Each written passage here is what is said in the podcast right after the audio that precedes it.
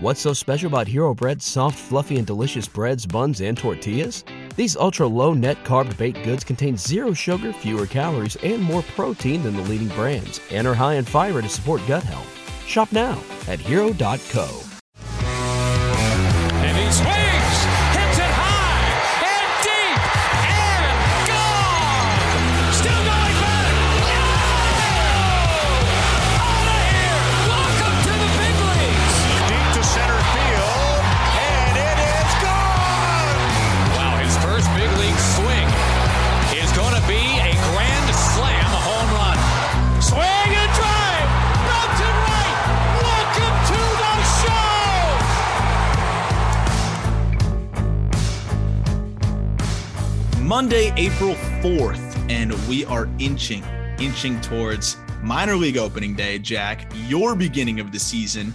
And for the first time, it's going to be before MLB opening day. Maybe not first time ever. I have no idea, but for the first time in a long time. How amped are you for this minor league opening day? It's going to be awesome, dude. AAA opening day on Tuesday. This is tomorrow. Indianapolis opens at home against the Omaha Storm Chasers. So I get MJ Melendez. I get Nick Pratto. And then I might get Kyle Isbell. I'm not for sure. Yeah, I hope you don't, honestly. I hope I don't, too. Because you got a nice influx of talent. If we're talking about Jack's selfish experience here, Oneil Cruz, for whatever reason, was sent out to you. Yeah, so you get Cruz, and now you're going to get MJ, who, as we talked about in previous episodes, has no business being in the minor leagues, as does Nick Pratto have very little business being in the minor leagues. And that's basically what we're going to talk about in this episode, right? We're going to be talking about assignments, where some of baseball's most notable prospects have been assigned, and also some of the most notable assignments, period, and what it means for the development track, and maybe why or maybe try to understand why some of these assignments were made, some of the surprising ones, and some that maybe were expected, and explaining that to some people. It's also a briefing like, hey, if you've got MILB.TV on and you see that the Frisco Rough Riders are playing, oh, Jack Leiter, that's Jack Leiter's team. Correct. So what we wanted to do with AAA opening day getting going on Tuesday, you got MLB opening day on Thursday. The rest of minor league baseball opens on Friday, which is when actually half of Major League Baseball teams open. So they open on the same exact day. You're going to have the knowledge to be able to turn on your favorite prospect's game, which is big. Like a lot of the time you have to look up like, okay, I know this guy is in our system and he's in the upper levels, but I don't think AAA. What's our AA affiliate again? Like, we just want to remind you that the Altoona Curve will have Nick Gonzales this year. The Greensboro Grasshoppers will have Nick Gonzales, that type of thing. Yeah, absolutely. And, you know, after a year where we didn't have a minor league season in 2020, so 2021 was a little bit unique, I still think there's a little bit of that aftermath where we'll see teams be more aggressive with certain prospects. We'll see teams be less aggressive with certain prospects. And it results in some surprising decisions. I think the most obvious is the big league to AAA thing. You know, which guys we thought were big league ready that are maybe getting a different assignment than we thought, meaning that they went to the minor leagues, or guys that like Hunter Greene, for example. I'm happy to see him in the big leagues. That's a guy I was surprised to find out made the big league roster. And then even on the other lower levels, I know AA is not a lower level, but we were expecting Eury Pérez to probably be in high A. The 18-year-old, he still hasn't turned 19 years old yet, will begin the season for the Marlins. He's a top pitching prospect in their system. In AA, can't back it up yet because rosters aren't final, but I would say he's probably the youngest guy at that level. I'd be very shocked if there's somebody younger than Eury Pérez, who will have just turned 19 years old very soon, at the AA level. There's no way. Youngest guy in high A Central last year was 20 and 3 months. A young 19 will blow AA baseball out of the water.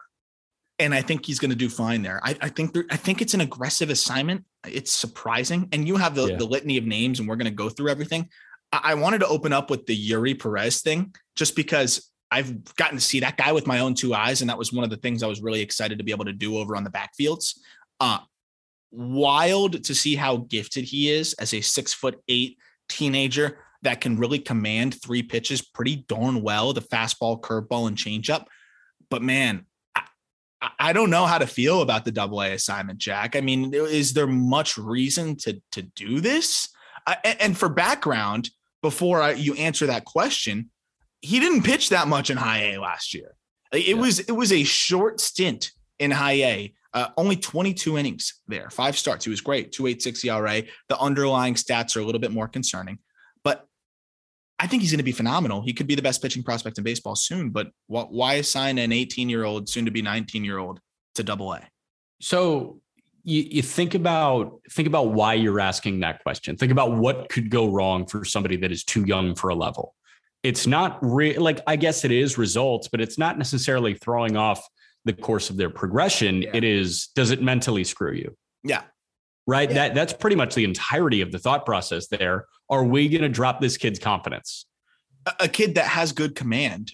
And now do you want him to be nibbling? You know, what if that curveball isn't playing the same way? Because I'll tell you what, Eury Pérez's fastball is a plus pitch. It is outrageous. Like the peak speed and the plate speed are so similar, meaning it just gets up and it goes. The changeup is good and the curveball is good. What's more impressive is that he's 6'8" with a ton of life on the fastball and 2 decent off speed or secondary offerings that he commands. I don't know if those are going to play up the same way at the Double A level. The fastball will, but that's what I'm a little bit worried about. I don't want to start to see Eury Pérez nibbling. I love how aggressive, how much he was attacking hitters. And that's one of his strengths, is being ahead of the curve on the command. So it's going to be interesting to see. But that was one of the few aggressive assignments we had seen that surprised us. I feel like for the most part, as we go through these, Jack, it's mostly going to be the other way, where it's like, oh, come on, this guy was ready for this level and he didn't really get a shot yet.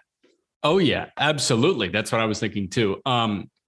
You know, my final thought on Pérez is I think he's going to be good in Double A. Like, if we're talking about him being the best pitching prospect in baseball when Grayson Rodriguez graduates and when Leiter graduates and when Boz graduates, like, Eury Pérez is the guy now. You got to be at Double A or Triple A to get that. They're not doing it for the accolades here. I think what they're doing has something to do with location. I think about where the Double A affiliate is, right? Pensacola. Think about where the high A affiliate is, Beloit, Wisconsin. It's a lot easier for the Marlins front office to get to Pensacola and check in on their prized possession than it is getting to Beloit, Wisconsin. 100%. And one more point off of that, with the familiarity that I have with the Marlins system, with some of the guys, I know for a fact that they really like the Pensacola pitching coach. Like the Pensacola, I wouldn't be surprised to see him get promoted and continue to get more or poached. Like the Marlins credit a lot of what they have going on with the staff at Pensacola on the pitching side. And I think they want to, and that's not to slight high A Beloit, but they're a newer affiliate. I think there was a little bit more of that, hey, he's in better hands coaching wise in Double A naturally. So I do like that. Real quick, before we get to your long list of names, I also wanted to talk about the trade that went down over the weekend from a guy that you saw quite a bit of last year as he got promoted. I can't say his name, but let's talk about the big leaguer that gets sent over. Give it to me. I will tee you up with Sean Manaea going from Oakland to San Diego for a return that is as follows. As you will try and say. Aurebio Angeles. Yeah, good. Aurebio Angeles and Adrian Martinez, not the former Nebraska Cornhusker quarterback. Not the one that was supposed to be good and wasn't. Eurebio, something about the EUR. Eurebio, yeah. Eurebio Angeles, great bat-to-ball guy. And I think a guy that the hit tools plus, you've talked about the defensive tools being able to potentially develop, but kind of a light return for a lefty established starting pitcher. You think? I mean, here's the thing. Angeles is really good. He is not untouchable. Like, that was a guy that AJ Preller looked at and said, oh, we can get Sean Manaea for Eurebio Angeles. Absolutely. Let's go. I can't say yes quick enough. The A's probably view Angeles very highly, and like, Angeles is good. Mm-hmm. But right now, the way you look at Angeles is a slash line of 325, 325, 325. Yeah. That's kind of what he does. He just slaps it around and he gets on base a lot, but that's because he gets a lot of singles. He is, I don't want to say he's lacking in identity defensively, but I texted this to you earlier. His arm is not good enough to be a good third baseman right now, and his range is not good enough to be a good second baseman right now. So if he works on one of them, he can turn into a fine defender at one of those positions. The Padres' plan, to my understanding, was get the arm and overall strength build up, not only so you can get a little bit of power in that frame, but also so you can get somebody that can stick at third base. Yeah. So if the A's do that and they're good at development, then you might have your third baseman of the future. And look, he is the hardest part down, which is the hit tool, and the hit tool is plus. Hit tool is no doubt about it plus. The guy was 19 years old, really doing a great job in low A, where he hit 343 and 405 plate appearances, and actually sprinkling in some more power than we saw in the 20 games in high A, where you got to see him up close. Got on base at a good clip, put the ball in play. The power just wasn't there. So that's going to be something to follow. He's 5'11", 175 pounds is the listing size. I know you're always quick to say, yeah, he's still not that. I think that's pretty fair. It looks like he's maybe give or take 10 pounds. Maybe, would you say? I think give 10 pounds. He's a little bit stockier. He has put on some weight. He also has a good 5 o'clock shadow going on. Like, you might not be able to see it in some of the headshots, but I mean, the guy is like, he's kind of developing into a man.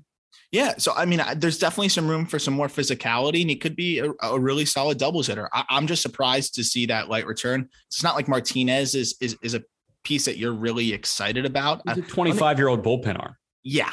I mean, that's really what it is. So I think Manaea's value obviously lower than we thought it would be. And I just thought there'd be a better piece in Angeles, but that kind of shows some teams do value Angeles high. And I think the Padres were one of them. He just was expendable for them at this point, and a guy that I think the A's are happy to get. So let's talk assignments. And yeah. I know you've got a laundry list. Where do you want to start? Oh my God. I have so many names. So many names. We're going to go catcher, then first, then second, then third, then short, then outfield, and then pitchers. All right, let's roll. I organize by position. So get your catcher hat on, get your catcher's mask on, right? Not your hat. Joey Bart will be in a timeshare with Kurt Casale to open the year in San Francisco. So Bart is not the everyday guy. He's a platoon guy. He can win the everyday job, but it's Bart and Casale right now. Yeah, you know, I'm not the highest on Bart. All I'll say on him, though, is like he doesn't have anything left to prove in AAA, right? Like, I mean, the guy hit well enough in AAA. He defends well enough in AAA. We got to see if he can do it at the big league level. And the only way to find that out is by him playing at the big league level. So let's see what happens. Yeah. Conversely, apparently MJ Melendez has so much to prove in AAA with Omaha. Yes, correct. He the 41 home runs and what was it? The 18% K rate between double and triple last year, and then hitting 400 in spring training. He needs to show a little bit more. So I guess we'll have to wait and see if MJ Melendez can prove that he belongs at the big league level, because they've got Hunter Dozier up there, remember, who actually did have a good spring, but they've got Hunter Dozier up there. So MJ needs to prove some more. He's going to be in Omaha. I'm happy you get to see him play because he rocks and he's a great player, but that stinks. He should be at the big league level. Mm-hmm. Another guy in AAA, Ivan Herrera. He was optioned to AAA Memphis. Dude, I was on the backfields last week. And it was Yadi Molina's opportunity on the backfields with the prospects, trying to like kind of get back into it without going to the big league level. Yeah. And I think I texted you guys and I was like, it might just be him shaking off the rust, but I don't know if Yadi makes it through this whole season, like legitimately playing day in and day out. He looked really slow and out of shape. He could get into shape. Maybe that's how it is for him every year, but we know how long he's been doing this thing. Ivan Herrera is not big league ready. I think this was the right assignment for him. He has good bat to ball skills, but he's a pull happy hitter with a bit of a broken approach. The contact rates are high, but he rolls over a lot, and the defense, needs some progress. They might need him though. They might need him if Yadi is not Yadi. They're going to need him. So hopefully he's going to be able to hit. But AAA is the right assignment for him. Is AAA the right assignment for Gabriel Moreno? He's going to Buffalo. Mm-hmm. Yes, if he had not gotten hurt. Wait, did I say that right? Yeah. You said, yes, it is the right assignment if he had not gotten hurt. Oh, I'll continue. If he had not gotten hurt, he would be ready to go big leagues. I think that made no sense. Sorry. So yes, it's the right assignment because he was hurt. If he had not gotten hurt, it would have been the wrong assignment, because I think he's going to be big league ready, but the guy only played 32 games. And then had that thumb issue and then came back in the Arizona Fall League and continued to hit. I personally think he's big league ready, but haven't seen enough with the glove. I like the glove, but I'm totally fine with you saying, if you're the Blue Jays, hey, we've got Kirk, we've got Jansen, And he missed so much of the season Moreno did last year. Let's let him get a couple hundred more at-bats under his belt. Yeah. So a guy that I saw a ton of in high A is on an opening day MLB roster. Brian Lavastida is a Cleveland Guardian. He's going to be the backup catcher. What do you think? He's not that good of a defensive catcher right now. So you lose a lot back there, and asking him to adjust to catching Shane Bieber and Cal Quantrill and Zach Plesac and Tristan McKenzie, like that's a very high ask. He saw some time in AAA. The majority of the year was spent between high A and AA in 2021. This was a big time shock to me, but Lavastida, like he's got an okay bat. Is he going to get blown up by big league pitching? There's a good chance. I thought that this was a very aggressive promotion. Jack, 0 for 13 in spring training. This was incredibly aggressive. Yeah, and not really the highest opponent quality, which is one of the best things I think that Baseball Reference does, the opponent quality thing, because you got to, like, you look at spring training stats, you got to know who they're facing. And the opponent quality was about high A, AA level. If he was raking and had the defensive limitations, I'd say, okay, well, you've got Hedges. This just gives you another offensive bat off the bench, but they must like something, Jack. He had a great year overall, and I think there's a lot to like with the bat as he continues to progress, but I find it kind of surprising to see him on the big league roster. I know they had to add him, if I'm not mistaken, to the 40-man because of the Rule 5, I believe. So that's part of the reason why. I think I'm not even positive on that one. It's very surprising to me to see him make the roster. I'm glad he did for his sake, but yeah, I'm with you, Jack. Not quite sure why. Now he was a JUCO third baseman, I want to say, that they converted into a catcher. So he hasn't even been catching that long. He was still going through like getting acclimated. When he was in high A last year, he was still getting acclimated to being a catcher. When he was in AA, he was still getting acclimated. And then he only had a cup of coffee in AAA. They might really love something about him. They also might know that they might set the MLB record for shutout losses this year. Yeah. So if they can get an impact bat in their order, I think they want to do it. Especially if it can be at the catching position. And I feel like that's what they're feeling. And Naylor is still quite a bit away in terms of his offensive ability, and did not have a great year last year. Yeah. Two guys in high A. Tyler Soderstrom is expected to be in high A Lansing, and then Henry Davis likely starting in high A. Soderstrom, the bat, I think, is ready for double. But this is a guy that is very keen on sticking behind the dish, and he's worked really hard at it, and apparently has looked a lot better so far, or in the early going this spring in that regard. So he's a guy that, in terms of offensive upside, 30 plus home run power potential, and because he has so much room to fill out in his frame, and a really good feel to hit. The catching was a disaster last year, and that's what he really wants to shake. So I'm cool with him being in high A. Don't have to worry as much offensively. He's going to put up good numbers and really focus on the defense. He's a high school guy. He's still on the right development track. I'm totally cool with it. You just got Langoliers back, though, in the Matt Olson deal. Yeah, that's the interesting point. But, I mean, we see a lot of teams with two good catchers. And when one's catching, then the other can play first. And that would usually be Soderstrom, I assume. So it is interesting. But, what if Shea doesn't pan out at the big league level? Like, there's a lot of variables still. I don't know if you're thinking about that yet. It was interesting, though, that was the guy that they targeted. But maybe they just wanted to target an asset, which was a catcher that is big league ready, that you don't get that often, that can hit and is a great defender. And I think it's a hedging a little bit of what if Soderstrom's defense doesn't pan out? Who's going to be your catching prospect? Right. If it does pan out, then it's a good problem to have, right? Yeah, 100%. You want to move to first base? Yeah. Do you have any thoughts, though, on Henry Davis? Not really. Like high A, I think feels like the right spot for him. I honestly think this guy could end the year in AAA. I agree with the bat. The bat is great. Again, it's with catchers, we can't underestimate how much of a learning curve there is catching wise too. And that's why I'm always okay with the slower assignments, the slower promotions, I should say, when it comes to the catching position. Yeah, quick ones for Spencer Torkelson. I mean, this was the biggest decision in prospect world this past week. Spencer Torkelson has made the Tigers opening day roster. You had that. We just talked about it on the Just Baseball show, the symbolic handing of the glove from Miggy to Spencer Torkelson. So the baton has officially been passed, and Spencer Torkelson is the torchbearer in Detroit. I mean, it was very obvious that they were trying to get Tork as many ABs as they could this spring to really be positive that he was ready. And he is. He's ready. 280, 406, 440 this spring. I know it's just the spring. All I'm really looking at when it comes to the spring training stats is how many times is he punching out? He punched out 4 times in 32 plate appearances. He's ready to go.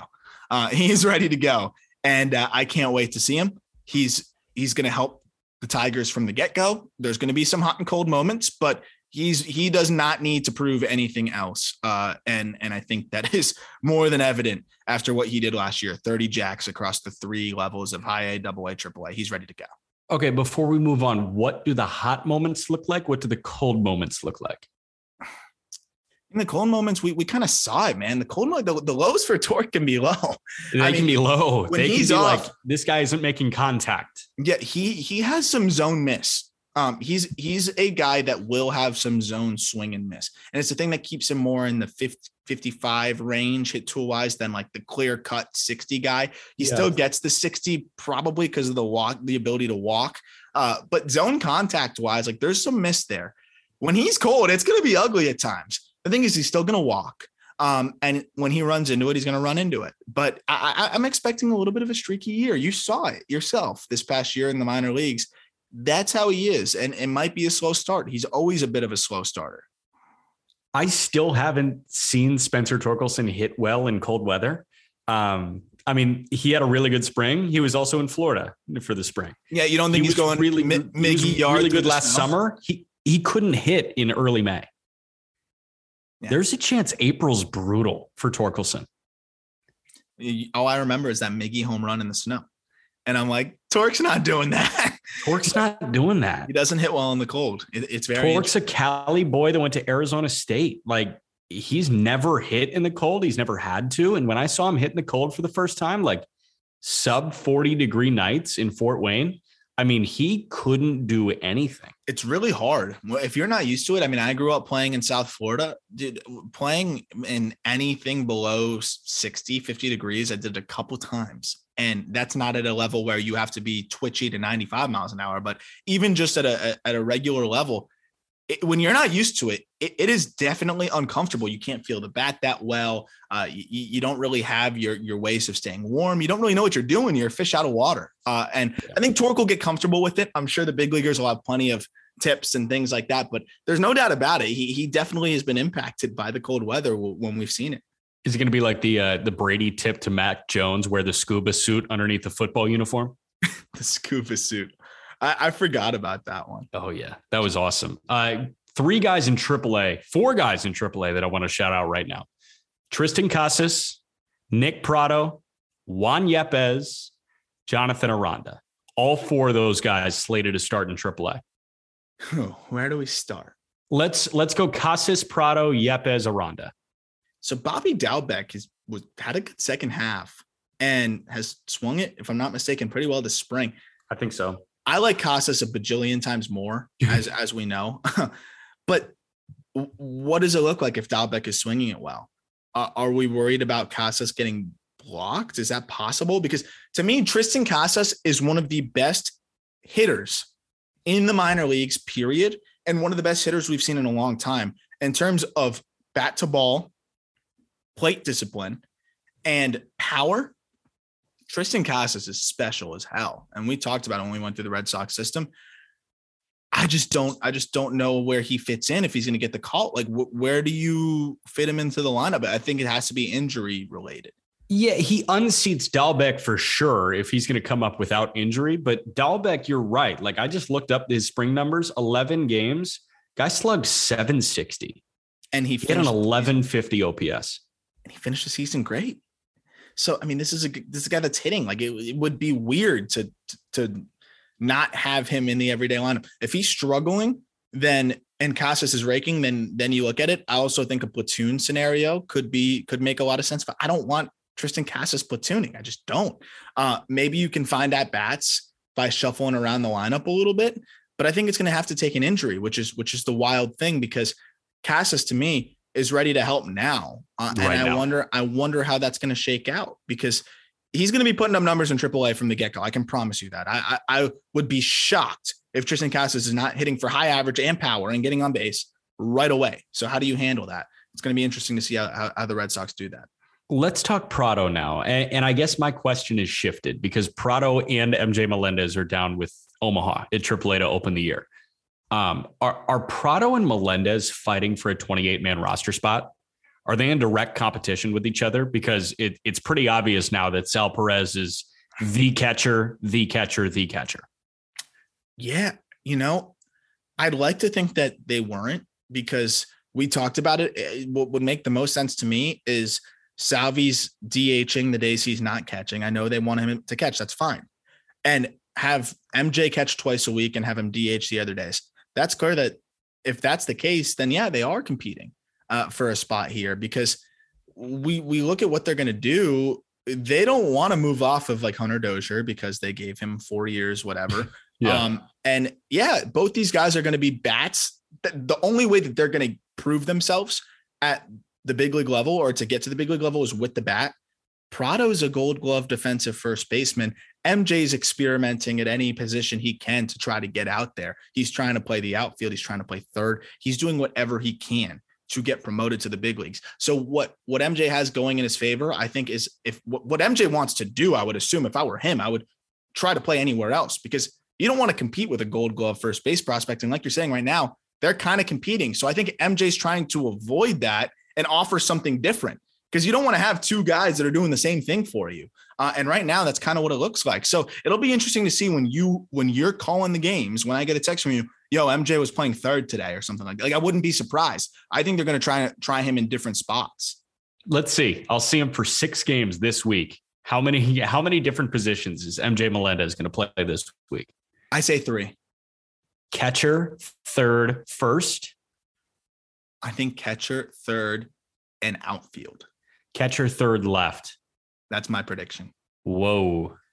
Generally, I'd say first, but there's no purpose for him to play first. Yeah, because Pratto's going to be there. Pratto's going to play 5 or 6 games this week at first. Correct. And he doesn't play anywhere else. So you don't think they would try slapping him in left or right? I don't think so, because he's a Gold Glove caliber first baseman. Yeah. I think they'd rather try it with MJ, which is funny because MJ's a plus defensive catcher. So yeah. So stupid. Ridiculous. How about Yepes and Aranda? Yepes was gypped out of a platoon DH role when they signed Albert Pujols. Yeah. And you know what, man? I love Albert. And you can't really fault the signing. Yeah, but like, would Yepes be better with the same number of ABs? I think he could.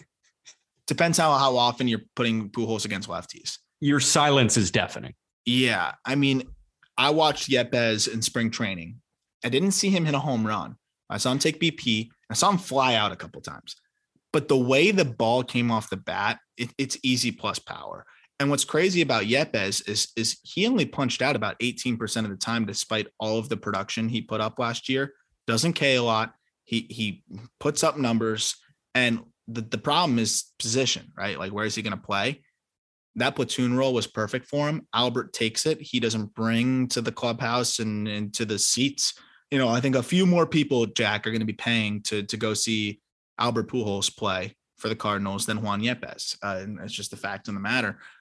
I wouldn't be surprised to see Yepes traded, frankly. I just don't really see where he fits in, especially now with Newt Barr, Dickerson also there. I know those guys are lefties, but those are other bench outfield DH bats. It's going to be tough for Yepes to crack that lineup.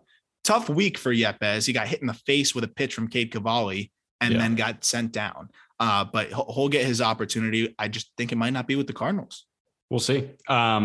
Last one's Aranda. Jonathan Aranda is one of those guys that slides under the radar with the Rays, which is kind of weird.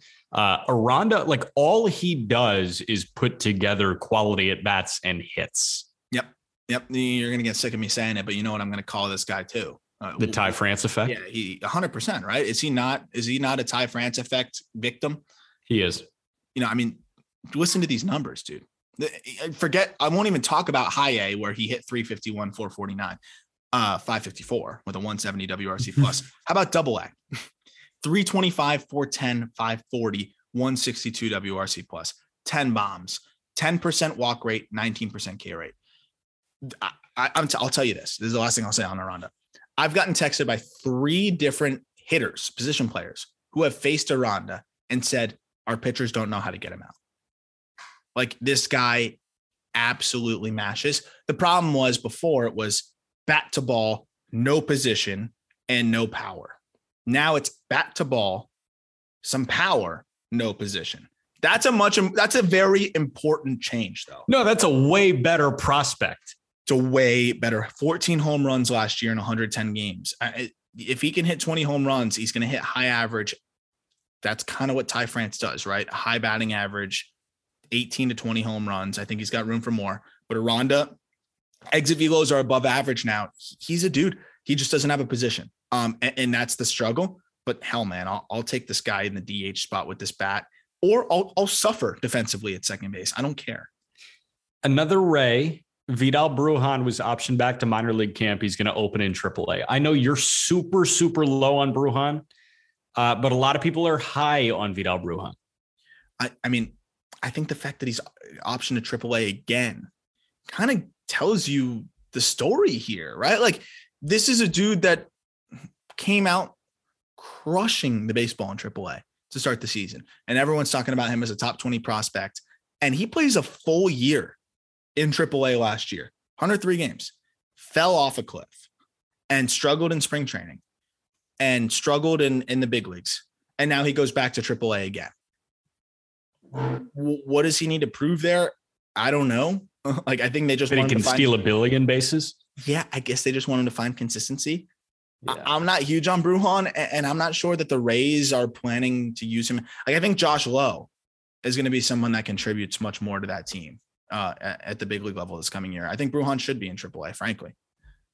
We're working in reverse order. So we did Yepes, then Aranda, then Brujan, and now we're going back to St. Louis with Nolan Gorman, who's going to open the year in AAA Memphis. He should never even have been there last year. And props to – I just talked about him. We did part one of the Cardinals farm system. Part two is going to come out tomorrow. But what's really weird to me, so we're going to do a bonus episode this week is basically what I'm saying, because that episode was running so long. So talked about Jordan Walker for 20 minutes. I think it was amazing how Gorman was able to hold his own in AAA, but like, dude, why was he getting such an aggressive assignment? It was kind of wild to see. So it's perfectly fine for him to be up in AAA. I talked to some people in the industry that had said that they had heard from the Cardinals brass that Gorman worked really freaking hard this offseason and worked with people within the Cardinals organization to make some swing tweaks, to allow him to be more frequently on time, to allow him to hang in there against lefties, and just to be a better all around hitter. Gorman sounds like he's been grinding at that. And you want to kind of see those things translate in AAA first. So I think that's a perfect assignment for him. That'll be good. I want to save a bunch of names in the infield for a little bit later, because we're going to play the game where we just go rapid fire, like predict what their level will be when they get assigned there. Okay. Let's move to third. Josh Young. It's an injury update. It's not an assignment. He doesn't need a sling anymore. According to Jeff Wilson, he's still likely to miss the entirety of the year. So Josh Young, I mean, there's a chance that he could be a DH. He could either be a DH in Round Rock at the AAA affiliate, or he could be a DH in Texas, but that would happen at the tail end of the year. Do you think they just shut him down entirely? I was going to say, is that even worth it? No, it's not. It's not. You know, it's really good news. I had that labrum surgery, and for me, it was a slap tear. So like top to bottom. And so I was in the sling for a long time, for like 6 to 8 weeks. It really sucked trying to get back from it. And I wasn't playing competitively anymore outside of club baseball, but just call that competitive. But you know, just to kind of fill in, and this is something I've talked to other players, other prospects that I know have had the same procedure done. You don't feel the same. And if you rush back, you can create some bad habits. And I felt myself trying to do different things with my swing, with my movements than I had ever done before. Like, it's just your mind's way of trying to skate by. And if you rush him back for what? Are the Rangers going to be pushing for a playoff spot? Probably not. No, hell no. Does it make a difference if he gets 100 PAs at the end of the year, even in AAA? No. And you don't want to force those bad habits because you really do struggle to get slotted and feel the same again. It's like if you don't throw a baseball for a long time and then you try to throw it again, you're like trying to find that arm slot again. You know what I'm talking about? After you and then you're sore as shit the next day. Exactly. And then when you're sore, you make more bad habits. They shouldn't bother with him. Let that guy get right. Yeah, Jose Miranda with the Twins. He was optioned to AAA St. Paul. No comment. Is this another guy? Is this a Melendez guy? No comment on a podcast that you host where literally all you do is comment. Welcome to the call-up where I'm just not going to comment on this one because it bothers me so much. I mean, dude, he should have been up last year, right? Yeah. Right? And again, I told you, we talked on the phone before we recorded this episode. I was like, one thing I want to make sure we avoid is just saying every prospect should get called up because fuck the system, which is true. Like there are some frustrations where we're like, oh, another service time guy, another service. What does Jose Miranda need to do? What did he not show last season? He hit .344 with a .400 on base percentage between double and triple A and a 12% K rate with 30 home runs. I understand the defense is the question. He's never going to be a good defender. It's just not going to happen. And I don't think having him in AAA for another year or another few months is going to do anything about that. It's not like the Twins are the best offensive team in the world. They're a lot better. But also, is Aranda better? Do you like Aranda? Do I like Aranda? Arias. Sorry, excuse me. Arias. Do I like Arias more than I like Miranda? Yes. Am I allowed to drop the F-bomb on the call-up? I accidentally did already, so. You know. Okay, perfect. Fuck no. Okay, cool. Yeah, and apologies for the F-bombs. You can let us know if you don't like those. Yeah, for sure. I mean, dude, like, what are we doing here? Like, Miranda is better. He offers, like, exponentially more power than Arise. Arise, yeah, could he hit 330? Yeah, but is his slugging going to be 380? What did Miranda just do? He just hit 344. Miranda, dude, like I'll run through it again. 127 games, 344, 401, 572. What did this guy not do? 30 bombs, 94 driven in. I don't know what he didn't do. Defense. I'm telling you, like, that's it. It's the defense. But you know who stinks defensively? Luis Arias. He blows. He's actually a bad defender. So I don't get it. I maybe Twins fans really like Arias. And I think Twins fans, I've noticed, and I've had some questions like, you're not worried that Miranda came out of nowhere last year? No, I'm not worried because he didn't come out of nowhere. He was a second-round pick. He was the highest drafted player from Puerto Rico, from that Carlos Beltran Academy until Elliot Ramos was drafted shortly after in the first round. He was really good out of the gate. He had a 115 WRC plus in 2018 in low A as a high school guy, and then struggled when he tried to get to high A in 2019 and struggled to a 98 WRC plus. Then we have no 2020 season and he explodes in 2021. To me, that's not coming out of nowhere. That's a guy that figured it out during the time off and already had a track record of good bat to ball. Power really came through. This guy belongs in the big leagues. We've already spent plenty of time on him, but it's stupid that he's not. I assume that he'll be up relatively quickly. But I mean, if Arias is really hitting it though, or really swinging, it'll be interesting to see where he slots in, but this guy could help them win now and help their offense a bunch. I think we're also forgetting what their defensive alignment looks like because Arias isn't even going to play the field. He's going to be the DH because you've got Jorge Polanco at second, Correa at short, and Giovanni Urshela at third. Miguel Sano's the first baseman. Get Arias out of there. Make Sano the DH and put Jose Miranda at first base.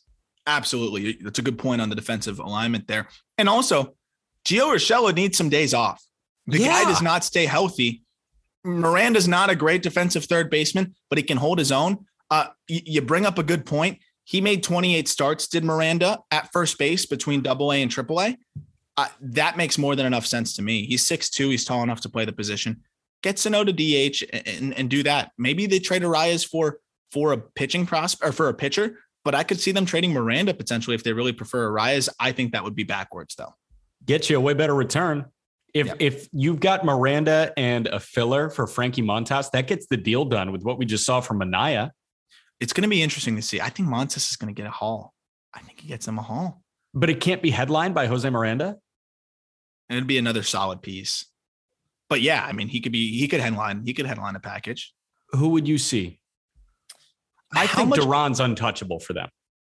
Because he can help them now. I think anybody that can help them now. And he looked amazing in the spring. Canarino can help them now. Like any pitching prospect that can help them soon should be untouchable. Belazovic. He can help them very soon. I wouldn't really want to deal him either. I don't know. It's tough. I would probably say you trade Cantarino. Winder can help you sooner. So something along the lines of yeah, I would say a package like that and throw in like Marco Raya, who's further off. That they could get it done. They could definitely get it done. Yeah. Shortstop Bobby Witt won an opening day roster spot, according to John Heyman. It looks like he's going to be the opening day third baseman. I get it. It's weird. I get it because they're trying to win right now, and which, okay. Well, they're trying to win right now, but then Hunter Dozier is playing. It's a little confusing. I'm just glad Bobby Witt's on the big league roster. He's going to be an insane defensive third baseman. He could be plus right there right away. He already had Gold Glove upside at shortstop. We weren't expecting him to do that from the jump. Nicky Lopez is probably one of the best defensive shortstops. At least we saw that last year in baseball. If Lopez is really, really, really struggling with the bat, it's really easy to shuffle Witt right over to short and get Lopez out of there and maybe bring up MJ Melendez to play third, so that, or you move Dozier to third and then Melendez moves in. So I think this is kind of a trial thing for Lopez. And if Lopez struggles to swing it, they've got a lot of contingency plans that can work with the shuffling around and the defensive versatility that all these guys have. So the thing that I want to talk about with Oneil Cruz going to Indianapolis, and like, I'm really lucky I get to see Oneil Cruz. Here's the thing though, with the new CBA, if you finish top 2 in rookie of the year voting, you are granted a full year of MLB service time, regardless of what happens. So I want to tell you why the Pirates are incentivized to keep Oneil Cruz in AAA right now, because you played the service time manipulation game. Okay. The whole point of the CBA this year was to end service time manipulation. And a lot of it is working, like the Tigers promoting 2020's number 1 overall pick to break camp. Bobby Witt went second in 2019 as a high schooler, and he's breaking camp. We're about to get to CJ Abrams. There's a chance that Abrams breaks camp with the San Diego Padres. It's ridiculous, but what we're seeing. But with Cruz, I think they're kind of hell-bent on him, on them milking another year out of him. So I think they are incentivized to keep him down for long enough to the point where he doesn't finish top 2 in rookie of the year voting. It's crazy. But I think you're easily right here, because what's really fascinating about the Pirates, they're struggling to get Brian Reynolds to be receptive to their extension offers so far. And apparently from John Heyman, they already tried to extend Ke'Bryan Hayes. It didn't work. Now they're coming in with a quote unquote more competitive offer. So they've struggled to extend their 2 centerpiece guys right now. Yeah. Why wouldn't you try to squeeze out another year of control of Oneil if you're struggling to extend your other guys and you're worried that Oneil might be the same situation? Oneil has nothing left to prove with the stick. Nothing. Absolutely nothing left to prove with the stick. And with Ke'Bryan Hayes hurt, it made it even more shocking that that they would send him down. Ke'Bryan's fine. He sprained his ankle, but he's not going to be playing right away. And the Pirates are not going to go into the season saying, we are not making the playoffs. We know they're not, but you're not going to go into the season and say, oh, we're sending Oneil down because it doesn't really matter what happens out of the gate. They want to try to be as good as they can out of the gate. So it is pretty weird that they did that. And I think it's a little bit telling, right? I mean, look, this is what he did for Indianapolis last year in 6 games. So hopefully you'll get to see a similar type of production from Oneil Cruz. In 6 games, he hit 5 home runs, hit .524 in those 21 at-bats. So, maybe he needs to prove a little bit more. That is less than 6 home runs in 6 games. It is. It's less than 1 home run per game. Jeremy Pena looks like he's going to be the Astros opening day shortstop. Bryson Stott also looks like he's going to be in the opening day lineup for the Philadelphia Phillies. So those are 2 teams with legitimate postseason aspirations going with a rookie in an everyday role. And 2 prospects that I think can really handle it. Jeremy Pena is in an offense that he doesn't need to hit that well. Like if he's giving you even a 95, and I think he's going to be better than this, but if he's giving you a 95 WRC plus, you're okay with that because the Astros are one of the best offenses in baseball. He is an elite defender already, and he's a plus runner. So, and you know, he's going to run into some power. So I'm more than fine with him out of the gate. And then Bryson Stott just brings 55 grade tools across the board. And I think he's going to make a very smooth transition there. And they need any athleticism in the field that they can get. So if you're playing Stott at third or short, they need him desperately, I think. Yeah. Anthony Volpe is going to be a Somerset Patriot. Double-A for Volpe. Double-A. I mean, he was so good last year. You might as well have him there. That's a guy that I think the Yankees are trying to plan their future. Yeah.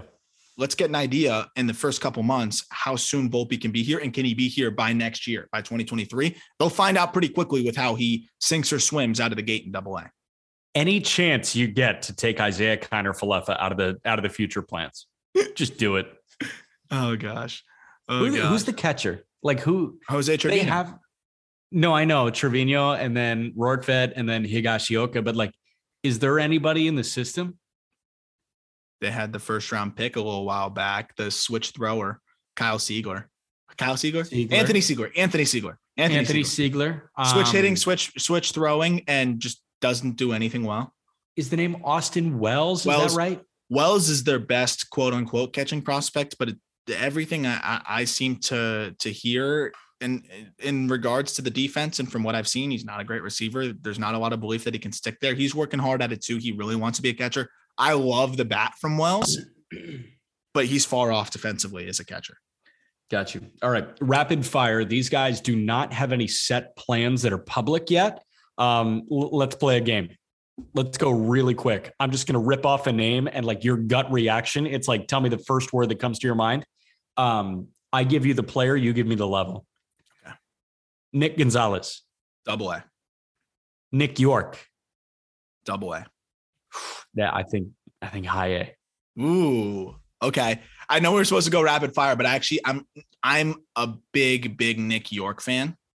So I want to hear why you think high A. I think high A because I don't know. I don't know why I think high A. I think I would like to see him just come out guns blazing for the first month of the year in high A and then Double A. I guess it would depend. Honestly, I've not gotten any word on York from Red Sox. Boston's one of the few teams that I really just don't have much reach to in terms of like, how's this guy looked at camp? Jeremy Pena was when I got a bunch of texts after, like, you were right about being like, don't be afraid to double down on your take from some friends like that were out there. Like, definitely feel good about Pena. I don't have anybody to run my shit by with when it comes to Nick York, but 96 plate appearances in high A last year, hit 333, 406, 571.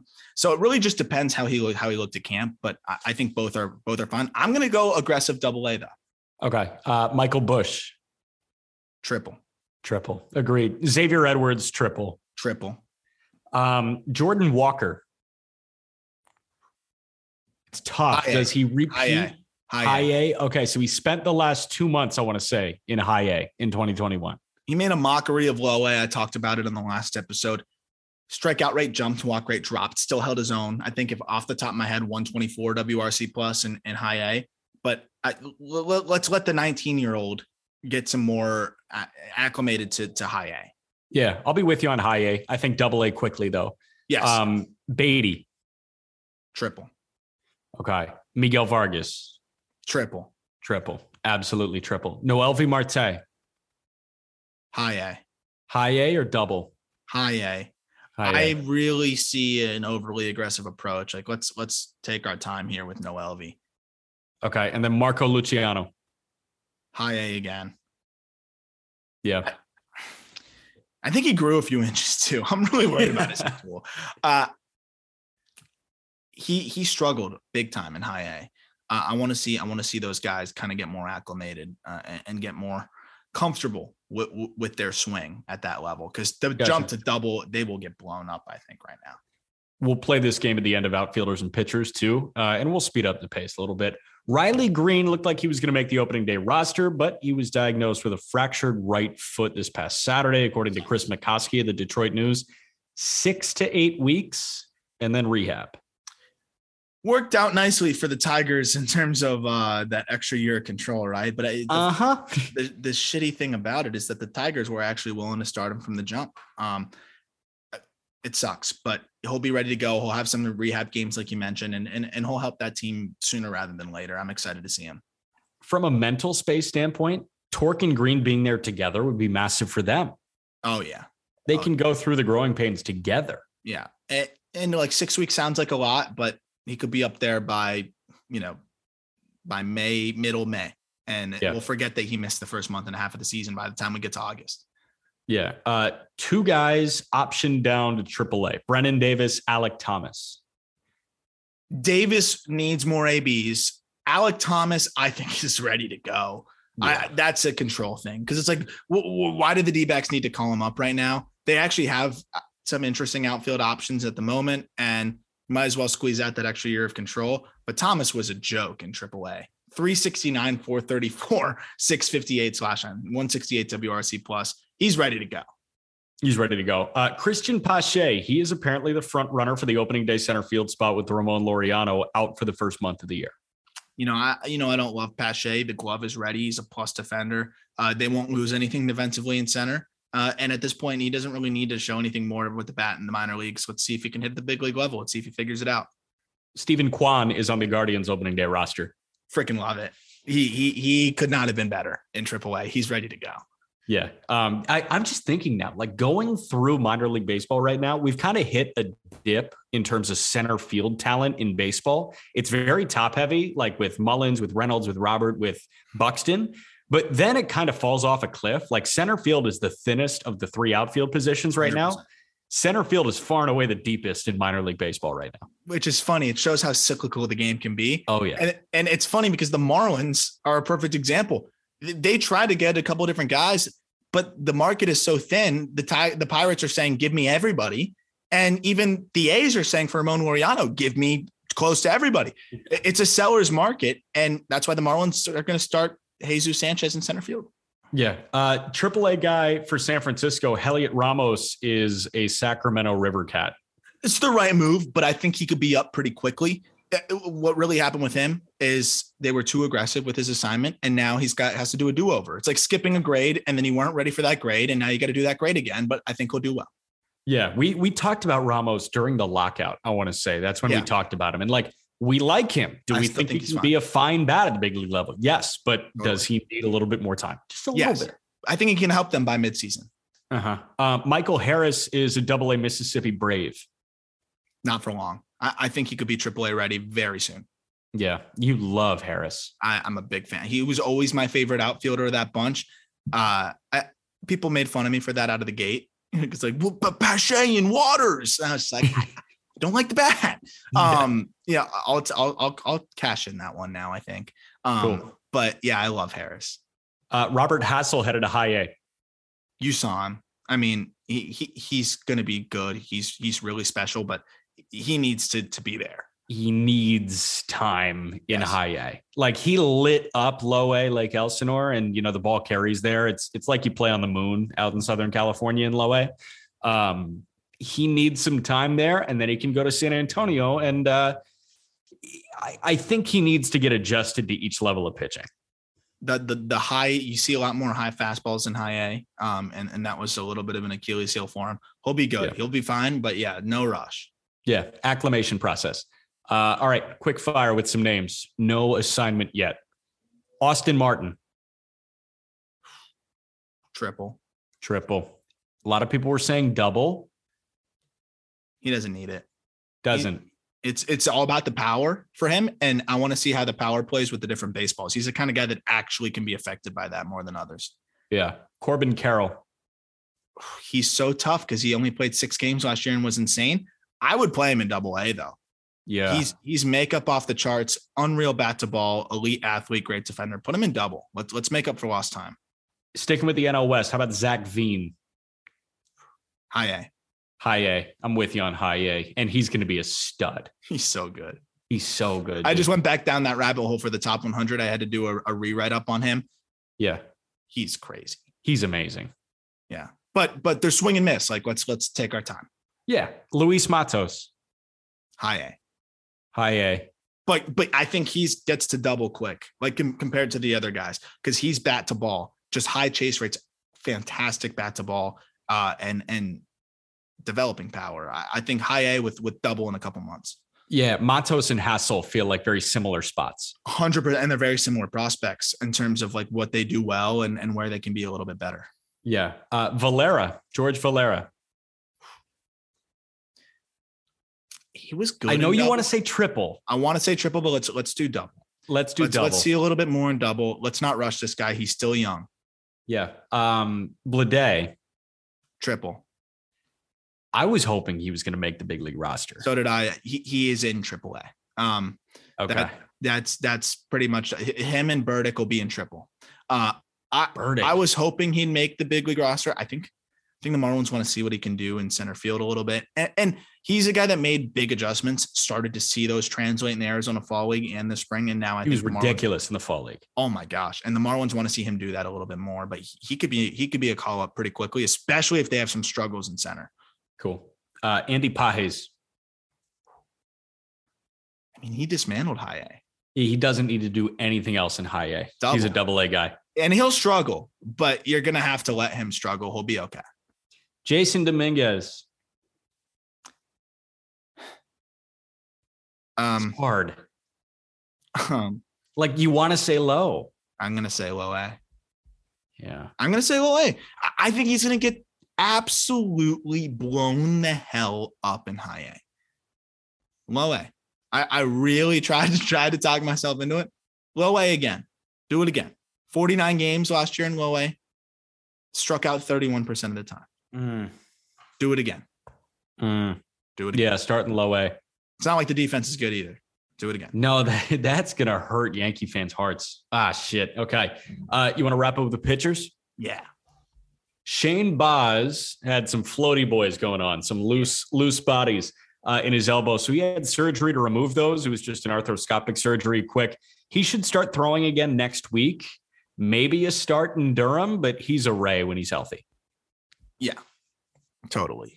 He's got nothing. He should have been up even earlier last year. Yeah. And he pitched in the postseason. He's ready to go. We've got an opening day starter alert. Joe Ryan is Minnesota's opening day starter. I love it. Like I think he's legit. I think he's a legit big league arm, and he's not an ace, but hell, I love it.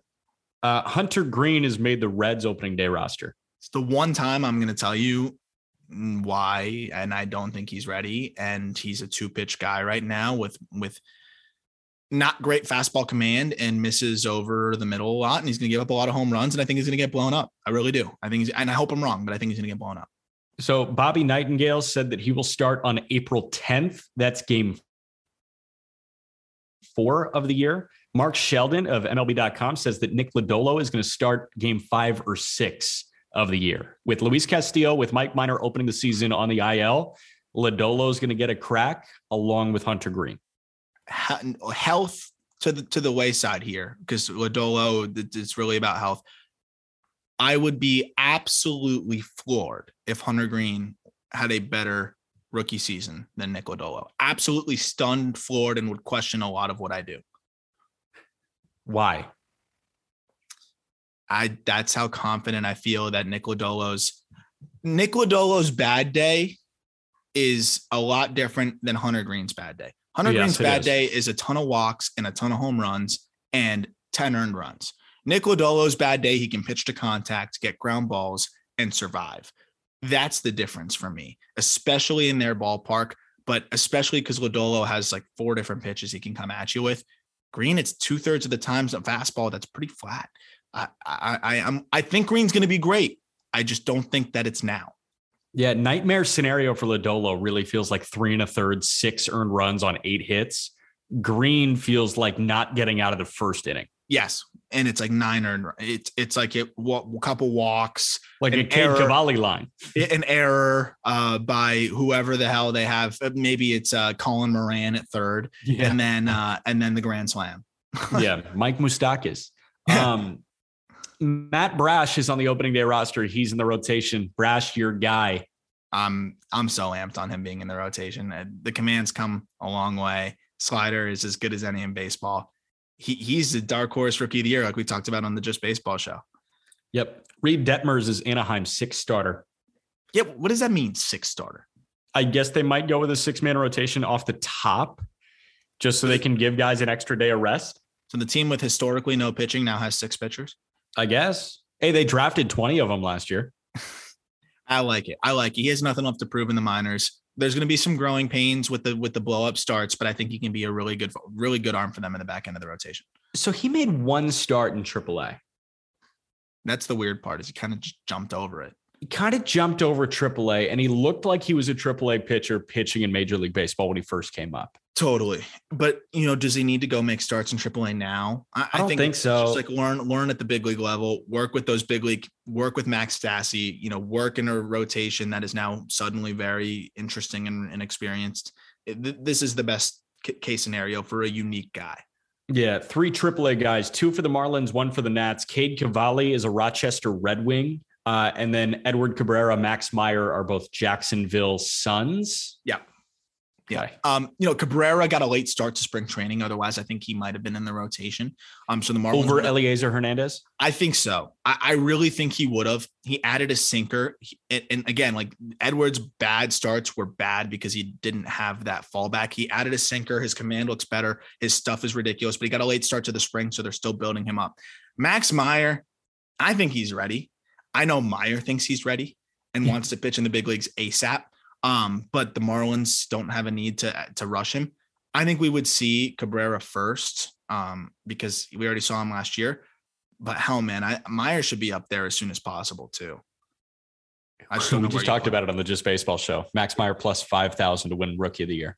And move Eliezer to the bullpen. But there's a scenario where if the rotation's full, I could see Meyer go to the bullpen. And why not? And go in that Michael Kopech type role. And he'll thrive in it. He'll be phenomenal. He'll be like 3 innings, 5 punch outs, and 1 hit. And that doesn't stunt his growth. Like, let's talk about that. That doesn't stunt. He will be fine. No, I don't think that Kopech's growth is stunted. I think if it's stunted because of something, it's because no 2020 and no 2019. And injuries and whatever. Like it's not that they used him as a swingman. No, hell no. We've seen guys convert successfully from swingmen to starters. Chris Sale. If we want to talk about White Sox, Chris Sale came up as a bullpen guy. Yep. 100%. And again, when you have a big league plus pitch ready to go, he'll be just fine. Another AAA guy, Matthew Liberatore. Just talked about him. It's 93 to 95 and straight as an arrow, but they need him. They need him soon, but I don't think he could help them right now. I think he needs to figure out how his arsenal is going to play. I would like to see him go. Another guy I'd like to see use the 2-seamer more. He used it more at the end of last year. Didn't use it much this spring. He's used the slider more, which is better than the curveball. He still needs to figure out who he is and how he can be the most effective. And right now it's just a lot of loud contact. Yeah. 2 best pitchers in AA baseball far and away going to be Jack Leiter, who's in Frisco, and George Kirby, who's in Arkansas. Is it the 2 best? Oh yeah. These are going to be the 2 best pitchers in AA. In AA. In AA.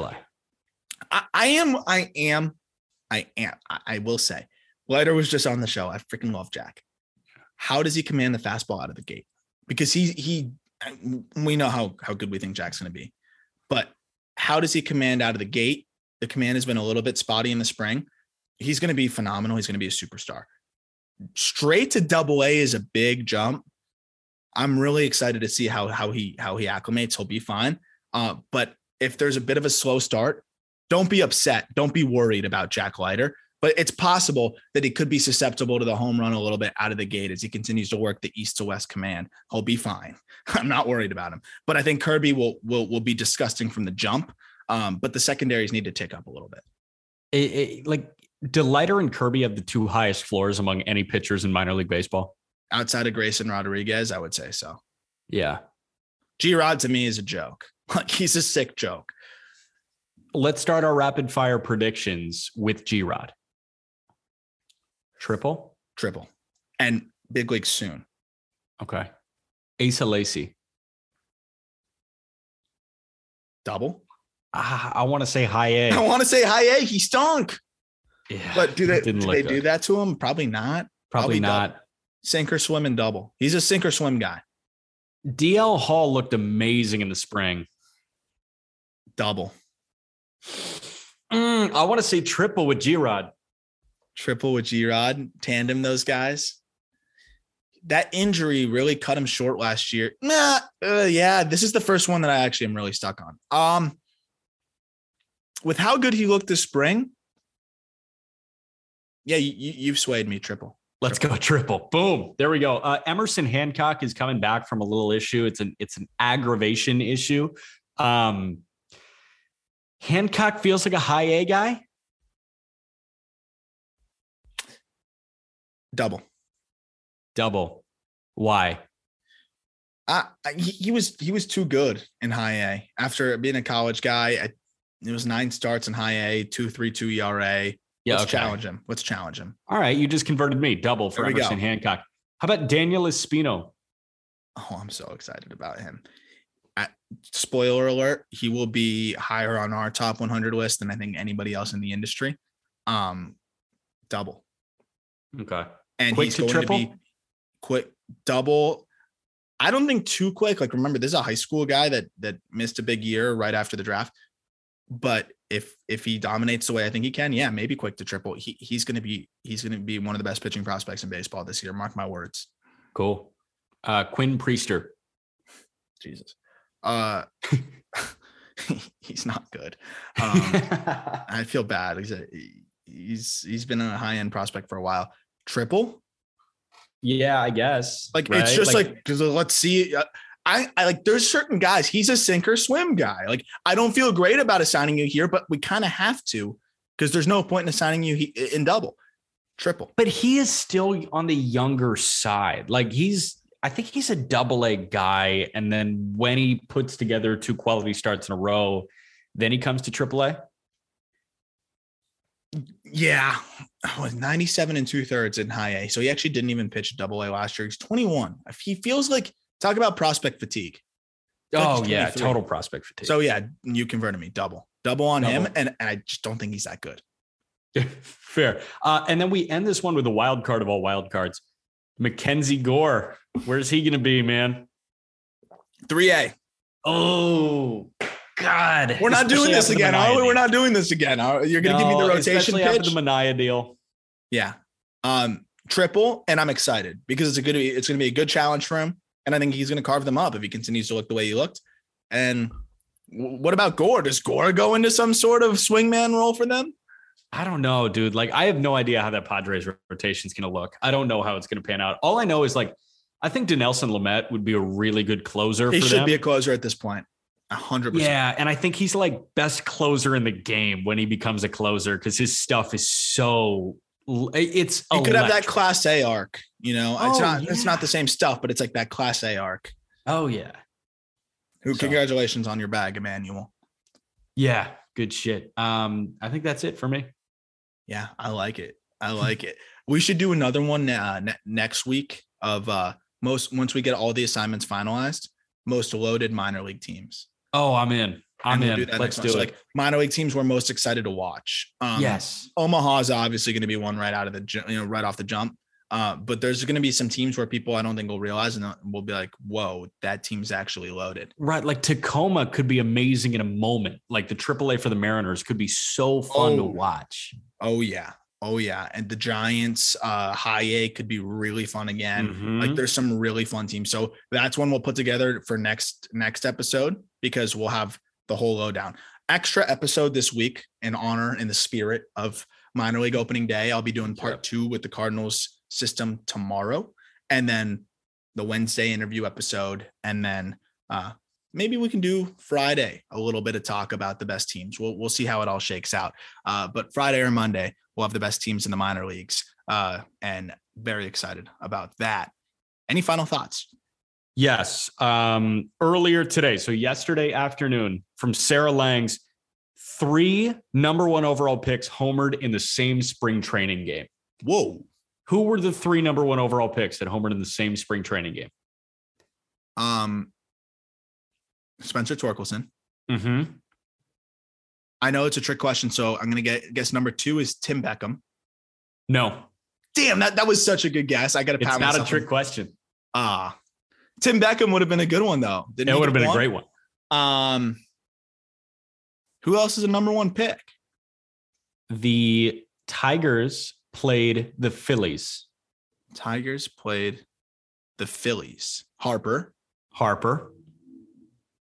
And then the third.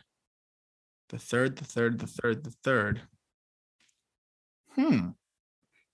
Tigers played the Phillies. Miggy's international. I think you got me stumped on this one. You got me stumped. Who's the third? Mickey Moniak. Oh, geez. Great spring for Mickey. Though. Tip of the cap. Great spring for Mickey. Yeah. Makes the opening day. Yeah. Why didn't you mention him with the outfielders, bro? Oh, shit. Sorry. I forgot he was a prospect. Doesn't fit the narrative. I guess he's technically graduated. But he's got rookie eligibility still. Mickey Moniak still has rookie eligibility. Dude, I watched him take batting practice when our first credential at Citi Field. I thought they were having like a high schooler take a round. I'm not even trying to be rude. Like, I think he was working on something in his defense, but I'm just watching the ball sprayed around. And I was like, oh my gosh, that's Mickey Moniak. But hell, dude, he looks really good this spring. I hope he figured it out for his sake. There's nothing worse than being a number one pick who doesn't pan out and like what that carries. So hopefully he can carve out at least a decent career for himself. Making the opening day roster is a great start. Oh yeah. All right, my man. AAA opening day tomorrow. Yeah, it'll be good. Tune into MILB TV and you can listen to our friend Jack McMullen, right? You'll be on the call on Tuesday. Not Tuesday, Wednesday. You'll be on the call. Wednesday's my first one. It's Divide and Conquer with the Hall of Famer Howard Kelman. Very excited. So me and we got a couple other guys that are tag team in the year with the great Howard Kelman. Cannot wait. Going to be really fun to tune into that. Definitely recommend the MILB subscription. We'll squeeze in whether you're a part of it or not. I'd love for you to be a part of it. We'll see. We'll squeeze in a mailbag. So keep an eye out for potential like fielding of questions post. I will also always have my DMs open, try to play catch up with those questions. And I always appreciate some really good questions that are coming in. I don't know if any came over to Jack as I delegated last time, but you're always welcome to send any questions to Jack and bother him. But always enjoy those and great engaging with y'all. Thank you so much for listening. Looking forward to an interview on Wednesday. Of course, the bonus episode tomorrow. If you could leave a rating, that would be phenomenal as we continue to grow this show. Really appreciate you helping us do that. As always, thank you for listening. Happy minor league opening day, and we will talk to you tomorrow.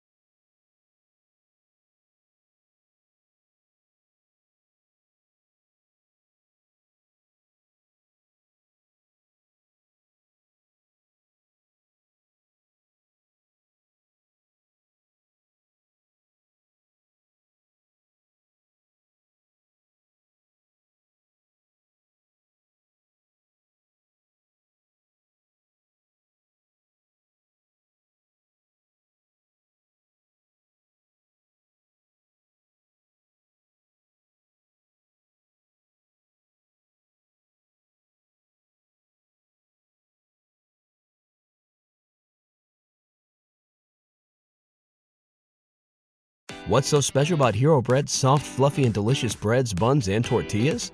These ultra-low net-carb baked goods contain zero sugar, fewer calories, and more protein than the leading brands, and are high in fiber to support gut health. Shop now at Hero.co.